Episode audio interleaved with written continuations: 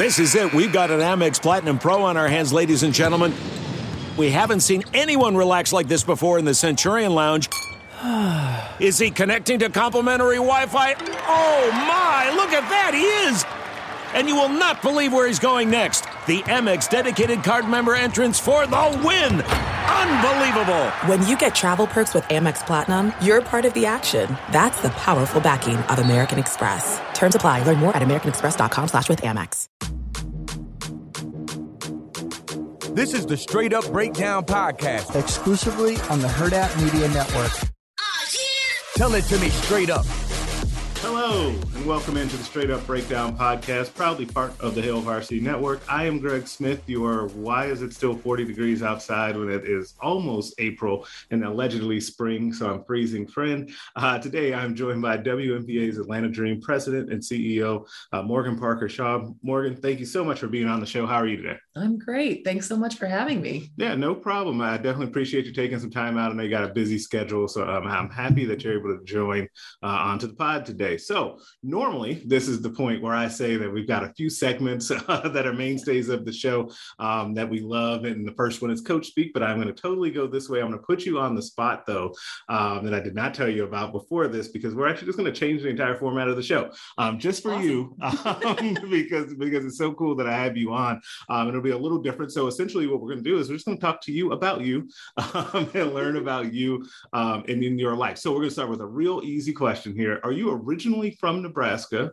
if, if you are, where are you from? Well, I am not originally from Nebraska. Okay. I'm originally from Mobile, Alabama, but my okay. family and I moved uh, moved around a lot. Um, and but we lived in Nebraska for about 17 years, okay. and so it was a natural fit for me to come to UNL and and start my my college career here. Okay, so that's what what brought you here is that you guys had you had family that lived here, um, mm-hmm. um, kind of before you decided to come this way for college. Yeah, I actually had always admired the business school here, the athletics department. I never actually aspired to work in athletics until I actually learned what the business side of sport was. Mm-hmm. Once I got a marketing internship here, so originally I went away to school um, my first two years at a place called Cottey College, tiny mm-hmm. place in uh, mm-hmm. Nevada, Missouri, and decided one day that I needed to come back. I needed something a little bit bigger. I needed a place with more opportunity and something that was a bit more in line with some of the things that I wanted to learn. So I didn't tell my mm-hmm. parents. I surprised them one day and I said, mm-hmm. "Mom, I'm coming home. I'm going to go to go to Nebraska." And they were thrilled. So that's mm-hmm. that's how it all started. So as a, one thing that, that's always kind of interesting about those big life moments um, when you're going to surprise your parents on that, how nervous were you um, to do something like that? You know what? I was i was not nervous because in my heart of hearts i knew it was the right move for me. And i think i had finally figured out after going off to college that i was in control of my own destiny and i was soaking up life and work and college and figuring out what was out there for me. And I just knew that I needed to explore something a little bit different in a little bit bigger place.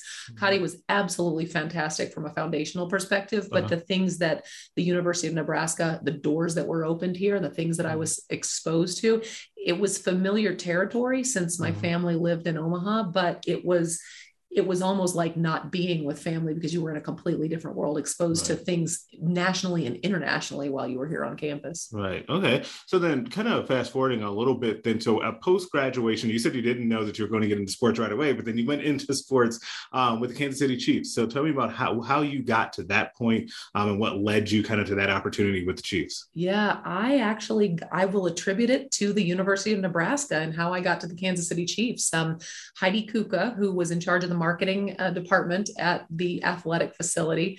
She actually hired me on as a marketing intern. I was in the College of mm-hmm. Business. I needed an internship. There was a marketing internship posted, and I had no idea. I knew I loved volleyball. I had played volleyball a little bit. Uh-huh.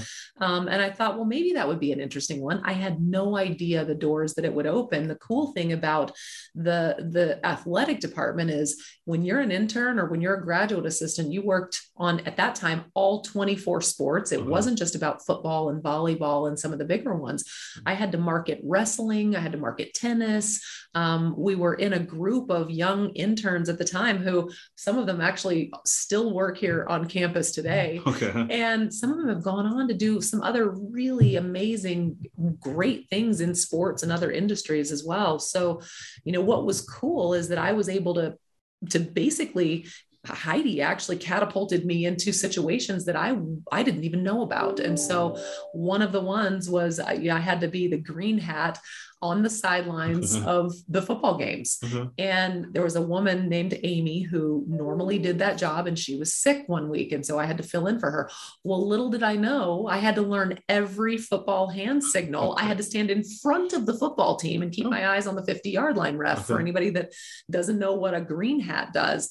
Well, I had to learn it in seven days and figured out that the broadcast space in sports is is even a different track. And so without having been tossed into situations that I was unfamiliar with and having to learn it and, and sometimes learn it very quickly in an unfamiliar space, you know, I, I would never have known that that was a career track. I would mm-hmm. never have known that that actually might lead to some interest in football or mm-hmm. sports in general and working on the business side. So, long story short is i uh i there was one of those pivotal moments my um called up my dad and my mom and said because i had just gotten a graduate assistantship here fully mm-hmm. paid for my grad school and i called up my dad the next day and i said i'm actually going to quit the graduate school and go work for the chiefs and he said I don't think you'll ever make a living in sports because it just wasn't exposed to us at the time. Right. And so so my my one goal was to prove my dad wrong. okay, so, so, here you are years later. we're not going to jump that far ahead because we, have definitely done that. I can confidently say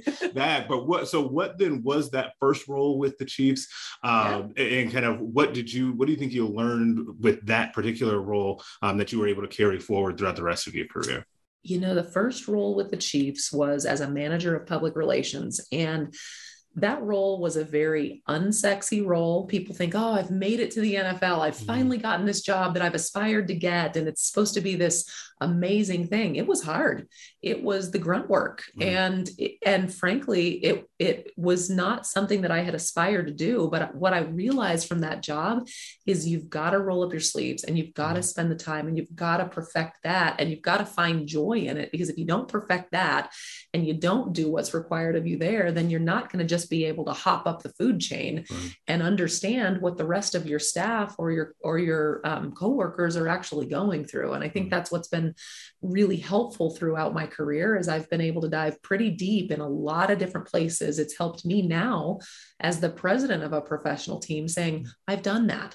I've done the grunt work. I've rolled up my sleeves. I've not only been on the court, not basketball, volleyball, right. um, but you know, I've also been, you know, behind the scenes and in the locker room and understanding what the associates go through, the interns go through, what the athletes go through. So okay, so yeah. then you know, one of the things too about the, the about the Chiefs is around here. Um, those that listen to the podcast know I record this in Lincoln, Nebraska, so there are a lot of Chiefs fans here, right? Yep. That is a team that is very tied into the community in Kansas. Mm-hmm City. So, what did you learn about community building um, mm-hmm. with being in a role with that team as well? Mm-hmm. You talk about a, a continuous team that that constantly invests in the community. Their fan base is off the charts. In fact, I would attribute it to a lot of what Nebraska athletics mm-hmm. experiences. It is something that they've invested in from a traditions perspective, from a rituals perspective. I had the great fortune when I was young and in those first roles with the Chiefs, I worked with Lamar Hunt. Mm-hmm. And when you think about what Lamar Hunt did for the NFL and starting the AFL, you, you think about him bringing the MLS into mm-hmm. that franchise as well at the time. You know, that was back when sports teams were almost just a, a, a big family. And so, you know, I was able to walk down the hall and ask him a question if I had one. I worked in the days of Marty Schottenheimer, Dick Vermeil, mm-hmm. Gunther Cunningham. And those were the days when you could literally walk into their office and, and ask a question. And, you know, for, for good, bad, right, or wrong, I didn't know any different. and they were always kind enough to be able to open a door for me and answer a question. And, and I think I developed a little more confidence in that space to say, hey, I can create my own pipeline, but I have to do the work and I mm. have to learn it and I have to understand it. But there also was room for failure mm. at the time. And I think that's been one of the big lessons that I've kind of carried forth in my own leadership is you've got to allow room for that, for growth, for failure, and you've got to intentionally create a pipeline for young people to succeed. Right. Yeah, absolutely. And I guess, you know, kind of going from there, was Nike after that? Is, is that when Nike came along? And what yeah. time period was that? Well, I actually worked for two different sports marketing agencies in between and okay. some very short stints. And I would always, always advocate if you're not sure what direction that you want to go, mm-hmm. go and work for an agency. It's um, it's not for the faint hearted because mm-hmm. you will work like crazy. But what you'll get to see is how organizations operate or how clients operate, sometimes from the top to the bottom. So, one of the agencies I worked with was um, Sprint and the NASCAR deal. I never mm-hmm. thought in a million years I would work with NASCAR, but what I got to experience is we worked with the Petty family, Richard Petty, mm-hmm. Petty, Kyle Petty, Adam Petty. And that was right when Adam Petty had the car accident and passed away on mm-hmm. the track. Mm-hmm. And you talk about watching an organization like Sprint at the time that was based in Kansas City, Sprint, and how they had to work through crisis communications at the time. Mm-hmm. But I was on the agency side. So we did a lot of grunt work for them, but it allowed me to open up that, open up those doors and see how they handled it from the top to the mm-hmm. bottom. So from there, I actually um, I had quite a few opportunities. Mm-hmm. Um, I was I wasn't really looking to leave, but there were a lot of opportunities out there. I had an opportunity to go work for NASCAR, mm-hmm. and I asked myself, did I want to go do that? I had a job offer on the table to work with their community relations department, and I thought, well, what would happen if I put my name out there myself? And what mm-hmm. if I went and marketed myself? And so I spruced up my resume and I went out there and I started to see what was out there in sports. And and lo and behold, I, I had a couple of opportunities one with the NBA, one with the WNBA, one with the Olympic Committee, and one mm-hmm. with Nike.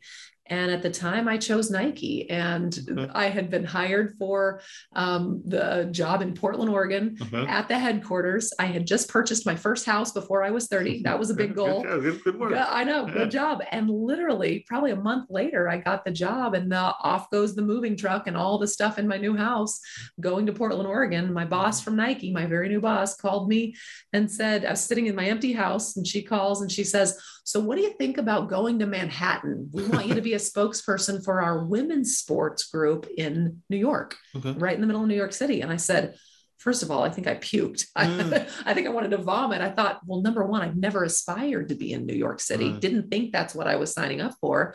But I, with a little bit of conversation with my family, I said, you know what? What the heck? When am I ever going to get this opportunity? And I'm so glad I did because once again, it pushed me completely out of my comfort zone. Mm. I ended up as a Nebraska girl at the time, Midwest and South, right in the middle of Manhattan, right. with with a new a, a, trailer full of stuff from a new house. Which anybody that's lived in Manhattan, uh, you, you know, I don't know where do you put that, that stuff. Yeah, so I was clearly the out of towner. Mm. So you know, it, what was fascinating is I worked in New York for two years. Um, I worked on their communications team in their media headquarters, and worked on all facets of the business. And then and then moved to Portland, Oregon, mm-hmm. um, at the headquarters to do a lot of communication strategy, working on multiple different Olympics. Um, and ultimately, then being asked to help lead the NFL partnership as mm-hmm. well. And that was pretty cool because it's very intentional when working at Nike that they want you to change jobs every two years. Uh-huh. And, and I didn't realize that at first, but I held six different positions in my 10 years at. Nike. Wow they intentionally do that to create versatility uh-huh. and to really make sure that you have a well-rounded experience to be able to think differently when they put you on a new job so i worked for men's sports women's sports olympics the nba um, the nfl i worked for all of their affiliate businesses i did for a mm-hmm. year communications for cole haan hurley umbro uh-huh. and converse which is was fascinating. You talk about going from pure sports to footwear retail. Mm. Hurley was into the surf culture. You had Umbro, who was almost a competitor to Nike at that time in the soccer world. Mm-hmm. Um, they've since sold off, I think, all of those brands and um, and really focused on transferring um, their identity into digital technology. Mm-hmm. So it was it was almost once again incredibly important for me to to train myself to think differently and to be comfortable being uncomfortable right. and i was very uncomfortable in some of those positions but once i found out hey i know the right questions to ask there are people out here to help me figure out how to succeed and they actually don't want me to think the same. They want me to bring different ideas. Right. And that was something that I've now embraced and put forth in terms of how I lead my teams as well.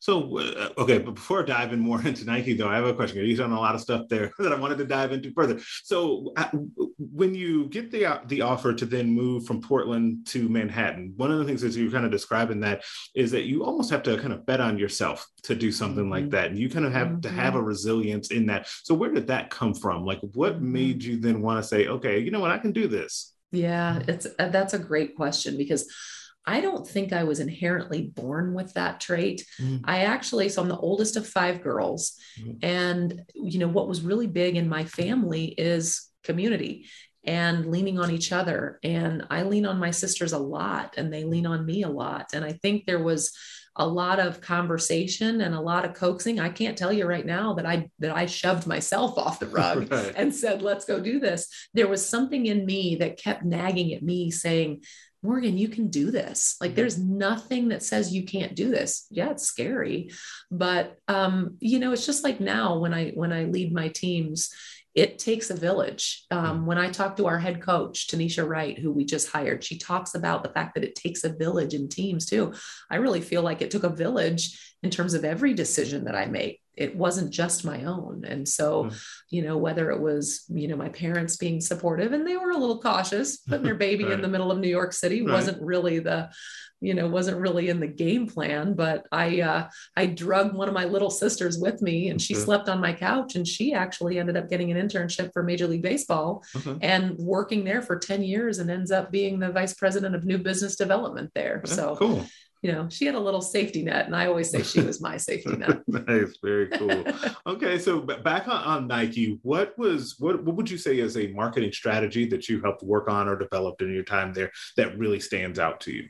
The NFL partnership. So I was an instrumental part of leading all of the communication strategy for Nike in 2012 when they received the NFL partnership. So at that time, um, the NFL had been outfitted on field and in training by Reebok. Uh-huh. And so at the time, when Nike bid on the deal, it was the biggest deal that they had ever they had ever landed. Mm-hmm. Now they've had other partnerships with Manchester and a few others, global soccer and things like that, that are a little bit bigger. But at the time, it was massive for Nike. And so that I think was one of those pivotal moments for me working on something that was so high profile. Uh, the cool thing is I had relationships with all 32 teams anyway, um, from from what I had done with the Kansas City Chiefs and right. the relationships that I had garnered. And so it was actually a lot easier for someone like me to navigate. And Nike at the time didn't have anybody else that had actually worked in the NFL, mm-hmm. which seems a little bit odd for a big yeah, company like that bringing now, in yeah. a partnership. They've since hired on quite a few more and they still have that partnership, and the partnerships evolved as well. But the launch moment in New York City when we were bringing, we brought one player from every single team. We actually, on the Nike side of things, I actually got to work with Michael Vick mm-hmm. who had come back from everything um, when he was imprisoned. Mm-hmm. You know, skipping forward a little bit, we'll mm-hmm. probably talk about that a little bit too. Mm-hmm. Working for the Falcons yep. and Arthur Blank. That's coming up next. Finally, yeah. yeah, when they finally brought Michael Vick back, it was mm-hmm. really a powerful moment for me in terms of you know understanding sport and and the humanity of it. And I've you know, I've always believed that sport is and will always be a catalyst for change because you're dealing with humans. Right. It's a microcosm of society. And um, that was a pretty powerful time for me. And it really solidified, solidified the fact that I wanted to stay in sports and continue to see where my career led. Never in a million years did I think I'd be sitting in this seat though. right it's uh it's been a really fun ride okay so then so uh, we'll go there then you brought it up you opened the door the, the atlanta falcons your time with yes. the falcons um, and working for them and kind of and with mercedes-benz stadium like what were what were what was your role i guess mm-hmm. during that time so I was hired on about seven years ago to be the vice president of mm-hmm. communications. So ironically, I was the first female vice president of communications in the entire NFL. There were oh. no other females. There were a few women in lower level positions, but it was almost a shock to the system. It was a mm-hmm. shock to the system, not only for the team to figure out, well, how do we make this work? Because you work basically in a men's locker room. And a lot of that was a bit of a barrier at the time. Um, but it wasn't anything that I hadn't been familiar with. I had worked for Lamar Hunt. I had been in the in the trenches with the Chiefs. We had done the grunt work and and earned the respect. I had earned the respect of the players and the league at the time. And so coming back to the Falcons, it made it a little bit easier understanding athlete mentality from a men's sports perspective and i was comfortable in that space comfortable comfortable in my own skin in that space but um, ultimately over the six or seven years that i was there i ended up um, becoming the chief marketing officer for um, the businesses which included mercedes-benz stadium which is a separate entity under arthur blank's umbrella Okay. So then one of the things too, and, and I I feel like when when we talk about, you know, the first woman to do blank,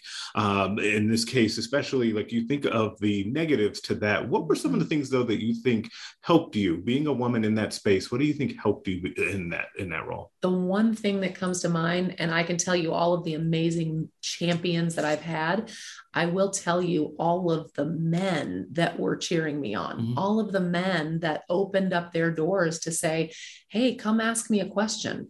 I think if more women had the courage to say, I'm going to raise my hand and I want to learn that instead of just expecting that it might be given to them, you know, you got to do the work and you've got to, you got to go in there with that mindset of, it's okay to fail, but you also have to have a leadership team that embraces that too.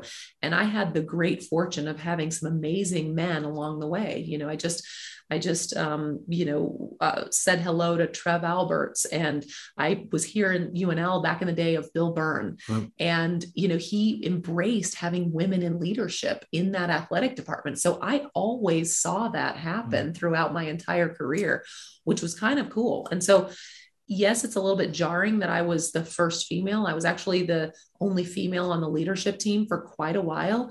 But for better or for worse, over the last five years, you've seen that landscape change a lot. And you know, you can't go in thinking about the negative, like you mm. said. You've got to go in there thinking, you know, I'm an advocate for change by me being here. I'm not just taking up space, I'm mm. actually pulling people along the way mm-hmm. pulling people up to say, I'm going to open doors and fight for what's right, whether it's maternity leave, whether it's equal pay. And mm. it's not, you know, yes, you can look at it as a fight, but it also has challenged me to make a great business case. And, and that's important too. It's not just, hey, let's do what's right. That's part of it. But let's make the business case for it. It's like investing in women's sports. It's not hmm. a charity. It's a really smart business decision. Yeah, absolutely. And I think that one of the things too is that uh, you said this very well. The very, very short version of that is representation matters, right? It does. And I think that what you just explained and kind of how you were able to have those examples and see Mhm. that throughout your time in sports, um, I think it's really cool. I think that's a Mm-hmm. really good way um, to be able to have that perspective as well. Mhm. Well, now what's really interesting is I represent a league that is 80 to 85% Black females. And it's been really important over the years. I've sat on multiple boards that support Black media or Black women in media, Black women in broadcasting. And I think it's important for me as a white woman. It's not just about women, it's also about marginalized communities that ultimately we have to invest in, especially with the WNBA now, mm-hmm. and especially in Atlanta. You think about the community mm-hmm. that we seek to serve, one of the most diverse cities in the entire United States. If me as a white woman come, if I mm-hmm. come in there thinking I know how to how to make this grow without bringing in those voices, then shame on me. And so that's, I think, one of the things that it requires a different mindset. It requires a different level of investment, time investment, Mhm. understanding that maybe I don't have all the right answers. I might have a few of them, but I don't come in with a template on how to do things. I reach out to the community, whether that's the associates, the players, the leadership team, and all of them are helping build the strategy to move this forward in women's sports mm-hmm. now.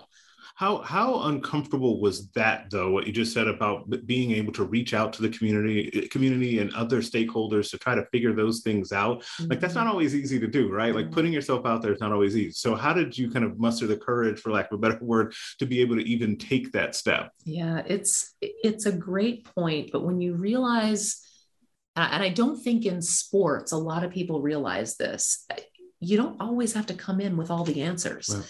Now when you're in a high dollar stakes and a lot of the money coming into some of these massive programs everybody expects you to have the answer.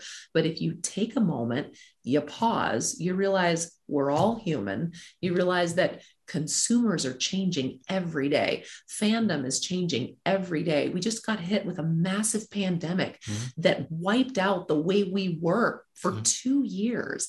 And then you think about everything that happened in 2020 and the social unrest and george floyd and breonna taylor. You think about all those things that have happened you ask the question about how hard is it to go into the community and, and admit that hey we need to learn from the community mm-hmm. in terms of what they want from us what do they need us to be to me that's a humbling a humbling platform to be able to say help us build this because how can i reach them? How can i reach that fan or reach that consumer or that athlete mm-hmm. if we don't go out and ask the right questions? So mm-hmm. it's a bit of a different mindset than most professional teams than the way they've been built. And i think you have to look at women's sports differently.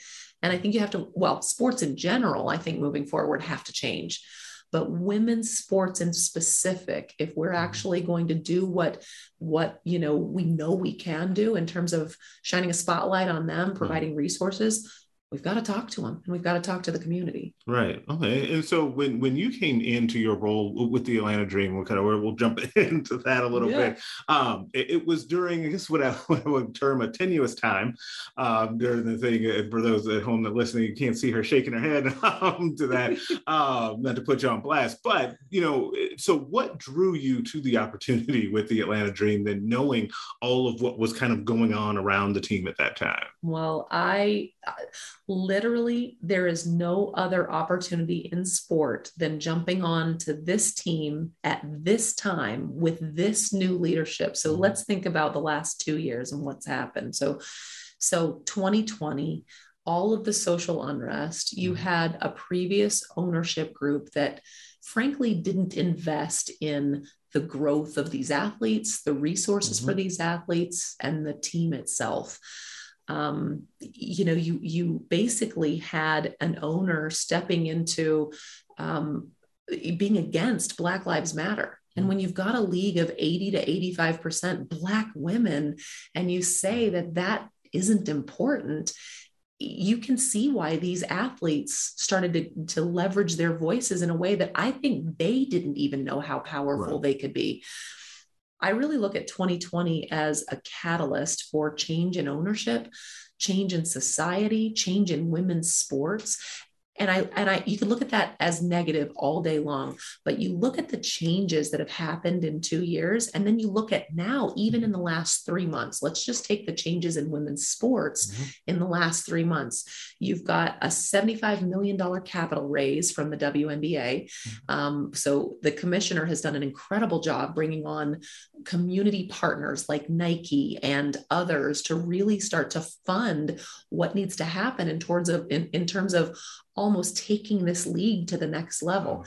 You've got, I believe, and, and don't quote me, but I think it's mm-hmm. $27 million, 25 of that in back pay to the NWSL mm-hmm. and the athletes in the women's soccer league so you've got this momentum around women's sports. You also have about two or three weeks before this um, this uh, March Madness, you actually had every single spot for ESPN, every ad spot sold out. That's never happened before. So you think about the time and the space that we're in. To me, when I looked at the ownership change, when I looked at the fact that they were based in core values and they didn't want to just build the Atlanta franchise to be the best in the WNBA, they wanted to change women's sports. That's when the hair in my arm stood up and I said, wow, I think I was built for this. I mm-hmm. have to go after that job. And so when they they actually came and and you know asked me to apply for it, and to me, it's a no brainer. So I, I am now afforded the opportunity to do right by these athletes, to build a team that is not only all about what's happening on the court. So I've mm-hmm. got my my co-partner in mm-hmm. our general manager Dan Padover and Tanisha Wright, our head coach. You've got a powerhouse leadership team. I was the first from the NFL to ever proactively jump to the WNBA. Mm-hmm. Think about that yeah, for a minute. Just saying that is big enough. Saying yeah, that. um, you know, our ownership, Suzanne Abair, she talks a lot about the fact that, you know, when I was brought on, it made the ESPN ticker because that's a new thing. It, it seems absurd to think that that's the case, but the WNBA deserves to have different thinkers, proactive investment. And when I found out that this ownership group was not only going to invest in it, but they were in it for the long haul. They mm-hmm. weren't just buying a team to sell it or to buy another team. Right. They're in it for women's sports. To me, I couldn't be in a better situation. So that's the okay. long and short of you know how I ended up here and and and why it was so important for me to make the jump. Okay, so and, and like you said, there's so many different exciting things that are happening not just in the WNBA and there are but also just in women's sports in general so I can mm-hmm. I'd be remiss if I did not ask you this what's happening next what do you see as kind of the next frontier of continuing to take women's sports to the next level I think so. We all know that the WNBA is set to expand. When and how that happens remains to be seen, but that's definitely something that's on Cathy Engelbert's radar and something that she's actively pushing for. I think what you're going to see is heavier investment in the league. You're seeing it in the NWSL right now. You're seeing different levels of ownership and leadership coming in to think more proactively. How do we take women's sports into this digital age? Now, I say that and I sound like an, an old raisin. the digital age has been going on for at it's least been here a little years. bit, yeah, yeah, for a minute. I was going to let that slide, but, but you. But how do you? But how do you bring it into this next frontier? You have to think about name, image, like likeness. Mm-hmm. You have to embrace it. You have to understand that most people are viewing these games not from inside your stadium or your mm-hmm. arena. They're viewing it from this uh-huh. phone in your hands and they want short snippets. Sometimes they don't want to just watch the entire game. So you not only have to understand that you know your entertainment has to be built around the game but it's just that it's entertainment. Mm-hmm. And when they step into your stadium, when you're out in the community, when you're trying to sell a ticket, every single moment that you touch a consumer is a brand moment of truth. And I'll mm-hmm. steal that from Steve Cannon, who is the former CEO of uh, Arthur Blank's companies, mm-hmm. who, you know, he talks a lot about brand and the importance of investing in every single touch point. So mm-hmm. something we talk about a lot. No, no, you mentioned um, NIL and kind of this new frontier that we're in in that. How do you how do you see in your role and just in your day to day, how do you see NIL kind of impacting everything that's going on in sports? It's impacting everything and i think it's you know it's one of those spaces that we've got to do our due diligence to understand it correctly mm-hmm. and almost map out what does 5 years from now look like how do we look at where the money's going how these athletes are informed and educated about how to use their own name image and likeness right. how do we then start to embrace that and take it to the next level in a professional league like the WNBA mm-hmm. one of the things that the University of Nebraska is doing that I've I've seen over the past couple of days when I've been here, and you and I were talking about it earlier, mm-hmm. is really the education around it. Yeah. And that's so important because if you're building your brand as a young athlete, half the time, and I'm just speaking from my own truth, is that I didn't know who the heck I was when I was 18 right. years old. You're still learning that, and that's okay. That's what college is for. And so now that there's an education piece anchored to the NIL business, I think that's what's so smart about the way UNL is approaching it is to really help these athletes ask themselves the right questions, help them build their own brands, and then figure out where within this NIL space does it actually make sense for me? Because there's so many different facets of it. It's not just one thing. So Gotcha. Okay, well, Morgan, th- this has been great. Um, I could talk to you all day. We, we, we, could do this literally for another hour, but I would not take up another hour of your time. Thank you so much for being on. Um, like I said, that's going to do it for us. Subscribe to the podcast everywhere you can listen to them. Rate us and leave us a five star review. If you only leave floor, I am inclined to think you're a hater, and nobody wants that. Uh, make sure that you're checking out the other podcasts on the Hail Varsity Network, the Mind Your Own podcast, Varsity Club, Nebraska Preps Post Game Show, and the Hail Varsity Radio Show. You can also check out the Hail Varsity YouTube page, which I'm back on with a recruiting question video of the week. And you can find me on Twitter at Greg Smith HV. I will catch y'all next time. A Hurrdat Media Production.